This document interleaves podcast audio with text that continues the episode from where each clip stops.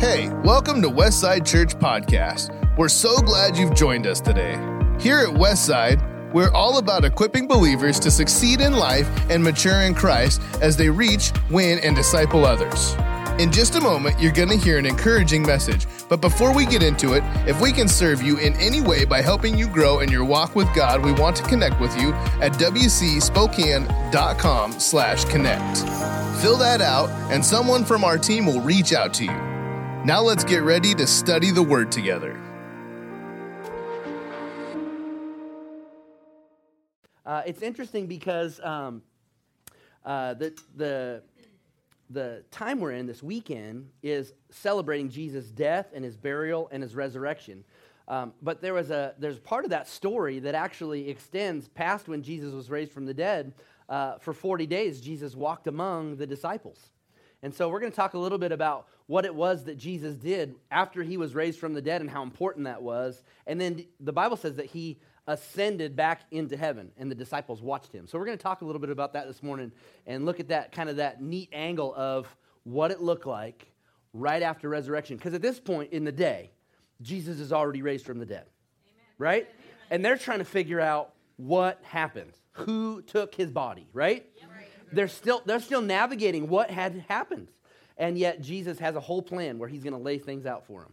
So, we're going to dive into Luke uh, chapter 24. So, turn with me to Luke chapter 24. And while you're turning there, um, we don't want to miss the opportunity to just pray over the offering. Can we do that? We believe in tithes and offerings around here. We believe that God uh, uses our, uh, the gift and the giver to be a blessing in the kingdom of God. So, those of you that came, brought your tithes and offerings, bring them regular. We're going to just pray over that. Can we do that? Father, thank you for the opportunity to come and to uh, bring our tithes and our offerings into the storehouse, bring it in before you, Lord. We don't give to a building, a man, an organization. Lord, when we give, we give to you. And we're so grateful that you receive those uh, into the storehouses of heaven. And we thank you, Father, that this money will go into your kingdom and it will produce a harvest, and people will come to know Jesus, and they'll be helped uh, spirit, soul, and body. And we thank you for it in Jesus' mighty name. And everybody said? Amen. Amen. Luke 24, are you there? Luke chapter 24. So, uh, this is a little bit of uh, Jesus kind of uh, showing off a little bit when he's raised from the dead. I mean, I don't know about you guys, but um, if I had the ability all of a sudden to show up to some guys that I, that I know and love and trust, uh, and I can walk through a wall, I might, I might do something a little different than just peace be to you. I don't know. I mean, that's just the human in me. I mean, you know, there might be a boo or a surprise or, a, you know. I mean, you, you got a shot here. And so Jesus didn't. He, uh, he came in and he stood in the midst of them. And this is in verse, uh, uh, this is in verse 36. And he said, he, now as he said these things, Jesus himself stood in the midst of them. And he said to them, Peace to you. But they were terrified and frightened and supposed that they had seen a spirit. That's, um, they thought they saw, saw a ghost, basically. That, you know, they're trying to wrap their head around all this stuff. And he said to them, Why are you troubled, and why do doubts arise in your hearts? Behold, my hands and my feet, that it is I myself. Handle me and see me, for a spirit does not have flesh and bones as you see that I have. Jesus is proving to them that he really is alive. He really is raised from the dead. They're not seeing things, they're not hallucinating. This is not a ghost. This is really Jesus who's alive from the dead, and he's, and he's in his physical body. Now, it's glorified. When he came to them and he said, You can now touch me, his body's been transformed and changed and glorified. What does that look like? We don't know yet, but we're about to find out. Because when Jesus comes back, those that know Jesus and Jesus knows them will be transformed in the twinkling of an eye, changed and transformed into the same image and likeness as Jesus. So we're going to have bodies like this, so we'll recognize each other. You know, we won't have to relearn everybody's names, and you'll know who all your friends are but you'll be the best version of yourself. Amen. And Jesus came and he shows up to them in his glorified body. He's like, Come on, touch me, touch me. It's really me. It really is me. Put your hand in here in the piercings. See my side. In verse 40, when he said this, he showed them his hands and his feet, and while and while they still did not believe for joy and marveled. So basically another version says they, they were still having a hard time believing, but because they were so excited and so astonished, they were just enamored, like, this is, is this really him? He says, he said to them, Have you any food here? So they gave him a piece of broiled fish and some honeycomb, and he took it and he ate it in their presence. He's proving again that he is really him, right? Never have you seen a group, of guys watch somebody eat so intently. I, I liken it to watching your buddy do the hot wing challenge, right? Where he's got to get 10 of them babies down and you're like, oh, this is going to be good. Like, you just, they're watching him to see what in the world he's doing. And he's just proving to them it's really him. He's really alive. It's really his body, flesh and bone, glorified by the power of God. It's awesome. And then, so they're watching him eat, and he said to them, These are the words which I spoke to you while I was still with you, that the things, or that all things must be fulfilled which were written in the law of Moses and the prophets and the Psalms concerning me. And he opened their understanding. Everybody say, open to their understanding. That they might comprehend the scriptures. There was a season where the disciples didn't understand what Jesus was telling them before he died. It was why they were distraught. They didn't understand. It hadn't been revealed to them yet. And now Jesus is back. This is part of why Jesus needed to be on the earth for this 40 days was to open the scriptures to his disciples so that they could see he was the Messiah for real. He really did have to go to the cross. He really did have to go to the grave. He really was going to get resurrected, and that he fulfilled every prophecy in the Old Testament that they knew about, and he just laid it out for them so they could see and know that he is the Christ, the Son of the living God. He had to do this. So important in this season when we're, we're celebrating Jesus being resurrected, but that wasn't the end. He still spent 40 days on the planet in and among the disciples, teaching them and instructing them and laying out proof after proof after proof that he is exactly who he said he was. This is why, as Christians, we can trust the Bible because not only did the Bible write it, but there are other writings of the times that lay out Jesus was on the planet. That he did die, and there was legitimate evidence for him being alive from the dead after his crucifixion for 40 days. It's provable in our time. So, those that say the Bible is fables and it's fiction and it's made up, it's laughable because this book is so provable, it's amazing. From more than just its own sources. And for us, this is enough. But from other sources too, to acknowledge that Jesus was on the planet, he was alive after his death and burial, that's amazing. That's the God we serve. That's the God we serve. Amen. So it's like when he opens their understanding, and he brings to light, and they start seeing these. They have these moments that you and I have had many times. I like to refer, refer to it, you've heard this before, as an aha moment. Aha. Have you ever had that? You've been working on something and you're trying to figure it out and you like get it apart. I'm like I'm the guy that likes to take things apart. You get it all apart and you're like, "Aha, I see the problem." Right? And you you can connect the thing or you can fix it or tweak it and you put it back together and it works.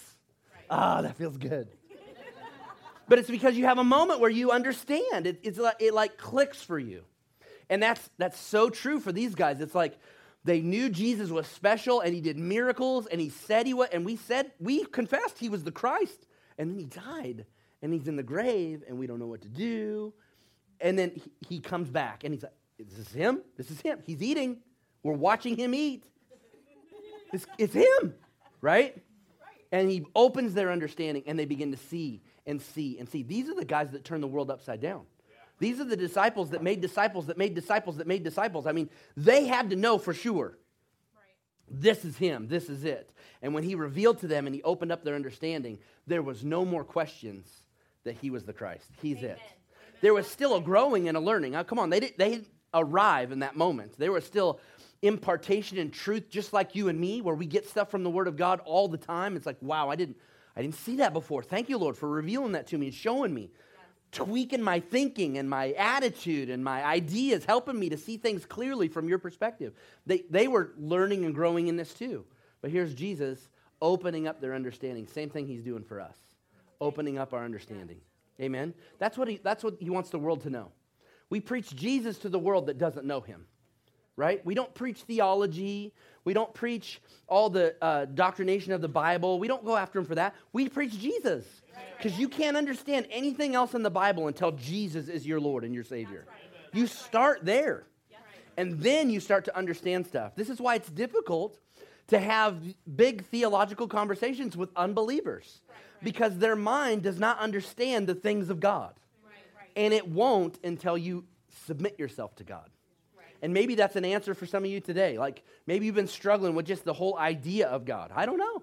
But I'm telling you, once you submit to Jesus and you give him Lord, lordship of your life, and you say, okay, I'm in, I believe this, then he comes to you and he begins to open your understanding. Amen. And you begin to see things you didn't see before. Why didn't I know that before?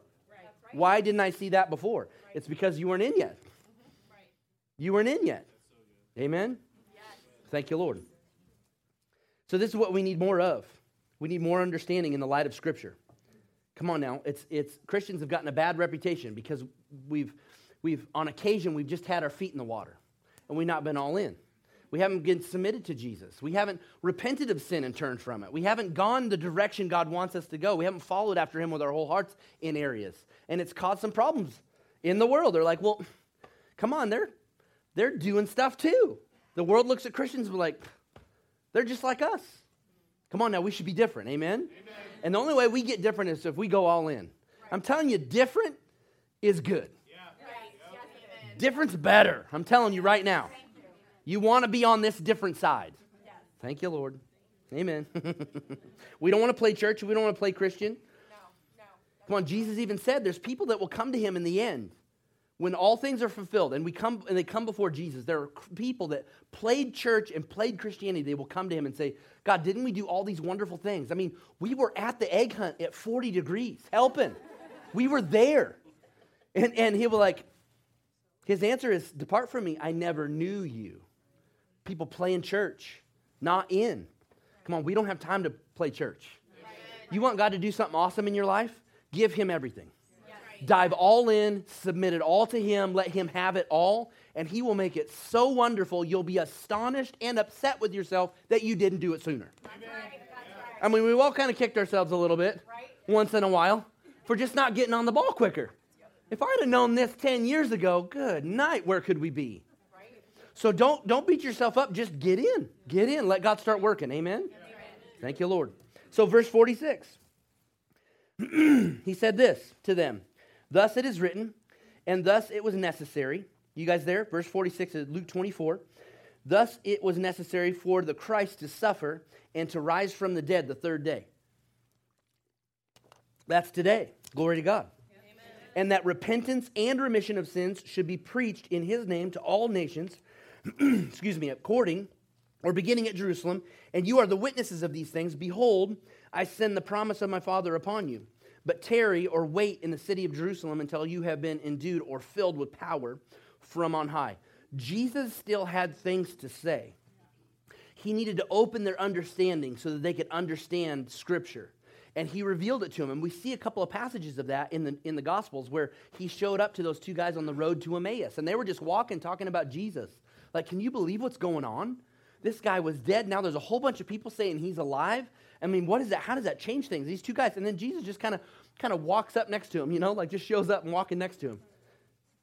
You know, can you imagine? And he just starts talking to him and revealing scriptures, and they begin to see, oh wow, that is in the Bible. He what he is the Messiah. He he did have to die. He did have to be raised again. And he revealed himself to him over and over and over. And they saw it. Isn't that amazing? And He's doing that for us too. Thank you, Lord, for that. So then we get to this point called the ascension. The ascension. Now, this is the part where Jesus, after he'd spent 40 days uh, fellowshipping with them, having some meals, sharing scripture, showing them what it is that they were going to do. I mean, he had given them some instructions. He'd already told them before he died that they were going to go into all the world and preach the gospel and that he was going to build his church. But now he's, he's showing them the nuts and bolts of the Word of God so that they understand with clarity the way He did of how He was the Messiah, He was the redemption for sins, He is the reconciler. He's the reconciler to bring people back to God who think they never can be a part of God anymore because they've done too much. They've fallen too far. Jesus is the reconciler, and He's showing them this. It doesn't matter what you've done or how far you've fallen, God can redeem and has redeemed through Jesus every life on the planet. Amen. If they'll just say, Okay, God, take me. I'm, take me. I'm yours. I'm yours. I give my life to you. Amen? So we get to this part of the ascension. Verse 50 of Luke 24. It says this And he led them out as far as Bethany, and he lifted up his hands and he blessed them. Now, this is interesting because he's about to leave the planet. He's finished telling them what he needs to tell them, but the last words, everybody say the last words. The last words Jesus is giving them is a blessing. It's a pronouncement of blessing on the very men and women that loved him and followed him and have chosen to say yes to him for the rest of their lives. Many who will be martyred for their faith.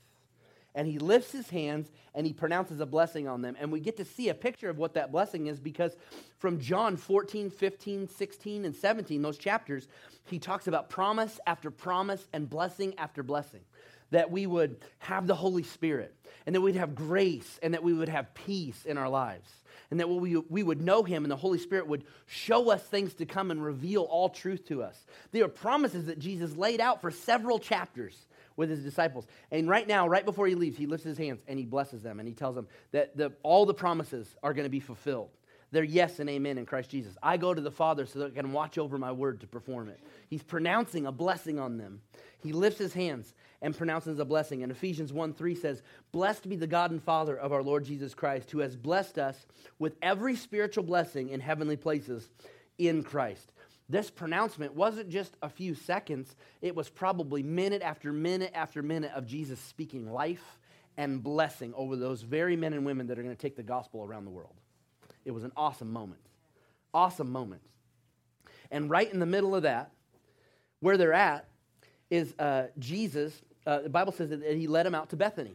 So geographically, Bethany is east of Jerusalem, right? So if you're looking at the map, that's to your right. Everybody with me? Yes. Where are my map people? Come on, help me out. You like maps? You follow maps? There's seven people in here that like maps. we need a map course in school. Glory to God. Okay, so I'm a map guy, right? So it's east. It's just say it's to your right. Everybody say to your right. Okay, there you go.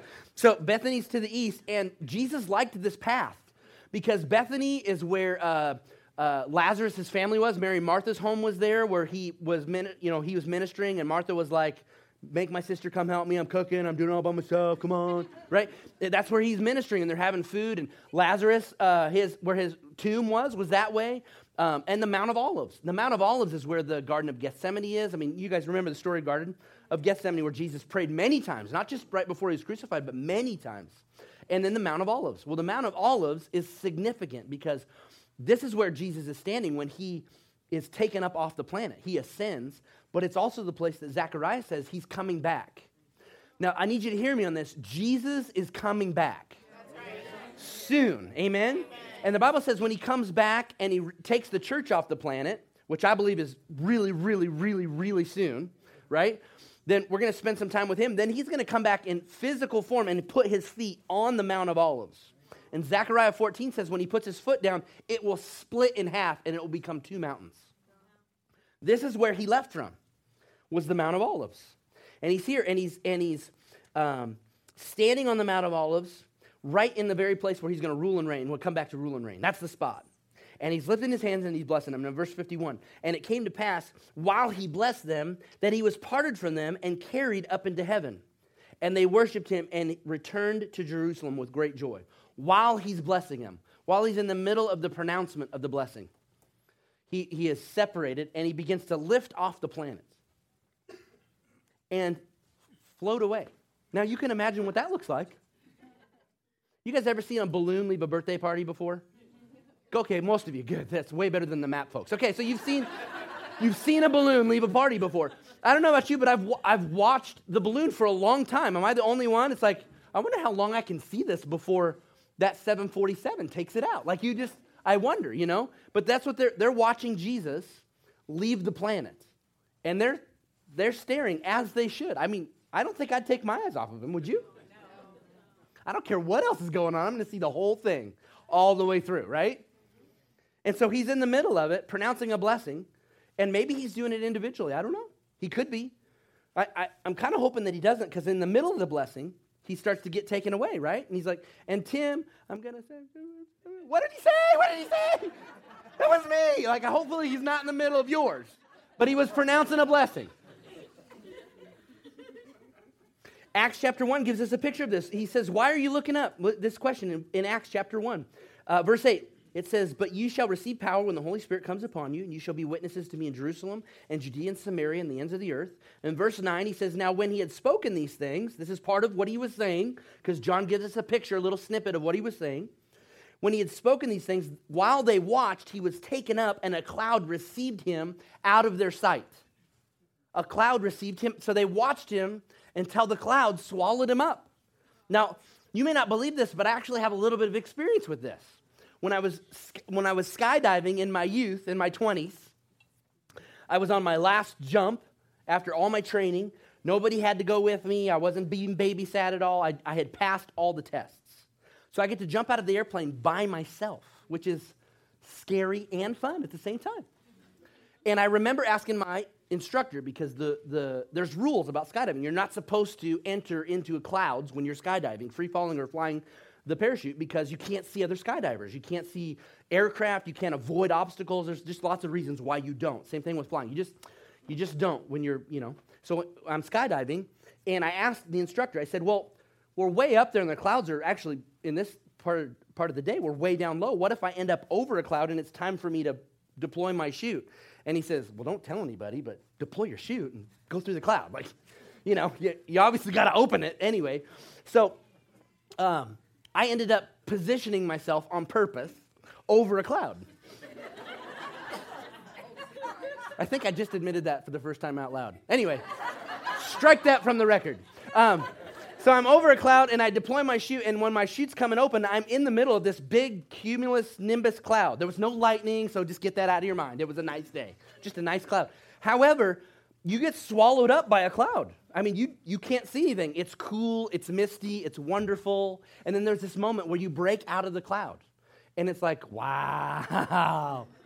So I got a little bit of a picture of what it's going to be like, except in reverse, right? Like, we're going to be going up with him. And Jesus went up and he got received by a cloud. And it's just a cool thing. It's a cool thing. We're going to get to experience that. Right? Unless you live in Florida and it's perfectly sunny and there's no clouds, like, come on. When he comes and gets us, we, we got a good chance of having clouds around here. But Jesus got caught up until the clouds received him. And they stood there and they're watching. And they couldn't take their eyes off of even the clouds. You can imagine. And while they're standing there and they're staring, verse 10, while they looked steadfastly toward heaven, as he went up, behold, two men stood by them in white apparel. These were angels, right? They just showed up as guys, as men. And they said to him, Men of Galilee, why do you stand gazing up into heaven? This same Jesus, who is taken up from you into heaven, will soon come in like manner as you saw him go into heaven. Come on, they ask, it, they ask an obvious question. Why are you standing here looking up in the sky?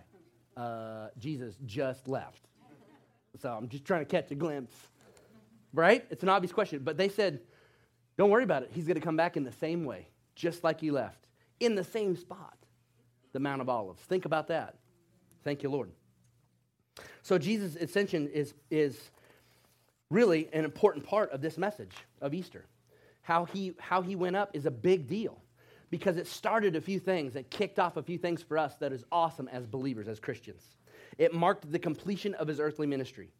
His ministry wasn't over until he was risen from the dead and brought to understanding the disciples so that they fully understand his godship, his lordship, his headship over the church. He, he couldn't leave before he did that. That marked the end of his earthly ministry. Now he's in heaven. On our behalf, he says he's our high priest and he's our advocate. Come on now, he's before the Lord saying, Nope, those are my kids. We're watching after them. They're good. The enemy is the accuser of the brethren, and Jesus is our advocate, and he's the best lawyer in the universe. Never lost a case. Amen. And he's working, he's, he's declaring us before God. That's amazing. It signaled the end of his limitation. Come on, when Jesus was on the planet, you could just have one on ones with him. He could talk to a group of people or a large group, but you know, he couldn't be everywhere all the time. Now his limitations ended. He can minister and talk to people all over the globe in this very moment. Amen. Right. Isn't that awesome? Yes. His limitations have been removed. It marked the coronation of him as a king. When, when you're a king and you're coronated, this is the moment where you're in charge. You're the boss. You're the big kahuna. He, and he stepped into that lordship and that kingship when he was ascended up into heaven, and now he's at the right hand of the Father. King of kings and Lord of lords forever. Amen. Isn't that awesome? Come on, he ascended. It signaled, it signaled the next step of him being able to send the Holy Spirit. He said, I can't send the Holy Spirit unless I go. I got to go. So he, that's what he said. So he, when he ascended, it was 10 days later. Holy Spirit shows up in the earth and he's still here. Amen. Working in our hearts, convicting men of sin, drawing people to Jesus. Come on, helping us, instructing us, teaching us. The Holy Spirit's in the earth. And he couldn't be here if Jesus was still on the planet. Can you imagine the line waiting to see Jesus this morning? Good night. Take a number. Amen? I mean, it's way better that he's up there. Thank you, Lord. He began preparing our heavenly home. That's another great opportunity. He said, There are many mansions in my Father's house. Behold, I go to prepare a place for you. Come on, say, That's me. That's me. He's preparing a place for you in heaven. He can't do that if he's down here. That's right. Amen. That's the beginning. He passed the responsibility from himself to his followers in that moment. No longer do they have Jesus they can go talk to in the flesh. Now they have to rely on the Holy Spirit and what he taught them to take on the work, to continue the work. That's a big deal. That means the responsibility rests with us to do everything he called us to do, to minister in the way that we are supposed to minister, to reach people, to love on people, to disciple people. Amen? Yes. It's important. He launched his leadership as the head of the church, and he, uh, this was the beginning of also his priestly role, where he is our high priest, where his, his blood still speaks for us because it was shed for the remission of our sins. And he's our high priest, and he's saying, they're okay. They've been made right with me. Isn't that awesome? That's what all marked when he left the planet, lifted up off the ground in something they had never seen before, and ascended into heaven. Come on, the ascension was awesome. 40 days of seeing Jesus, hearing about what it was and who he was and how he uh, designed this plan with the Heavenly Father to be in the earth, to take on our sins, to die on the cross, to be raised from the dead, and then to be seated at the right hand of the Father. It's awesome. It's awesome. So, Jesus' position in heaven is everything to us. It's our spir- spiritual position, our spiritual authority is where he's at. Ephesians 2 says this in verse 4. It says, But God, who is rich in mercy, because of his great love with which he loved us, even when we were dead in trespasses, he made us alive together with Christ. By grace you have been saved. And he raised us up together and he made us sit together in heavenly places in Christ Jesus. So where he sits, spiritually speaking, positionally speaking, we sit. Come on, we're not God, we're not king, we're not Lord, he is. But spiritually speaking, in authority, when he sat down at the right hand of the Father, he brought us with him. It means we have rights and privileges and authority in the earth to operate in the name of Jesus. There's a life he destined us to live that's far above what we've found. And if we'll go after it, he'll begin to reveal it and show it to us. And he'll bring to our understanding truths, just like he did for his disciples. Thank you, Lord. So he raised us up together and made us sit together in heavenly places in Christ, that in the ages to come he might show the exceeding riches of his grace in his kindness toward us in Christ Jesus. And this is the verse right here I want you to get. For by grace you have been saved through faith. It's not of yourselves, it is a gift of God. It is not of works, lest anyone should boast. This is a free gift to every man, woman, and child on the planet that will, that will see that they need a Savior in Jesus and humbly submit themselves to Him and say, Yes, Jesus, I need, I need, I need you. I need you to save me from my sin. And when we submit to Him, when we come to Him, the Bible says that if we will confess Jesus as our Lord and believe in our heart that He is the Son of God and God raised Him from the dead, we'll be saved. God made it simple. He didn't make a whole bunch of hoops to jump through. He just said, if you will believe it and you will speak it, you'll be saved. And I'm encouraging you all this morning that if you haven't made that decision and you haven't made that commitment yet, or maybe you just feel like you got your toes in the water, why don't you just jump all in? Because I'm telling you, the water's fine. It's fine. I'm telling you what. So, uh, Jesus laid it out for us, and the Lord laid it out for us that by grace we are saved through faith, not of ourselves, lest anyone should boast, not of works, right? So it's a confession of our mouth and a belief in our hearts. So this morning, you're going to have an opportunity to recommit, rededicate, or maybe for the first time, say yes to Jesus and submit yourself to Him. I'm telling you, it's the best decision you'll ever make. It's the best decision you'll ever make. Right? Cody's my second best decision. Jesus is my first, hands down. Hands down. He's the best decision we'll ever make. Amen? So I'm just going to put this to you. Are you willing to make Jesus your Lord? This, this is really the decision that every human being will come to in their life on some point in this planet is are you going to say yes to Jesus or are you going to reject him? Because God's not sending anybody to hell except for those that reject Jesus. And really, it's their choice. It's not God sending. Pe- people are choosing to say no to Jesus and say no to God, to be their own gods, and they're choosing it, and that choice is actually sending themselves to a separation from God for eternity. There is a heaven and there is a hell. I'm here to tell you, the Bible's very, very clear. There's a heaven and a hell.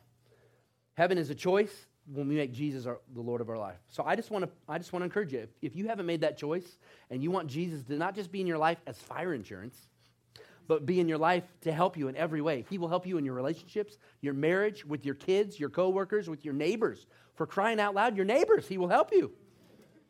He loves every aspect of your life and wants to be in it in full force to help you live the life he's destined you to live.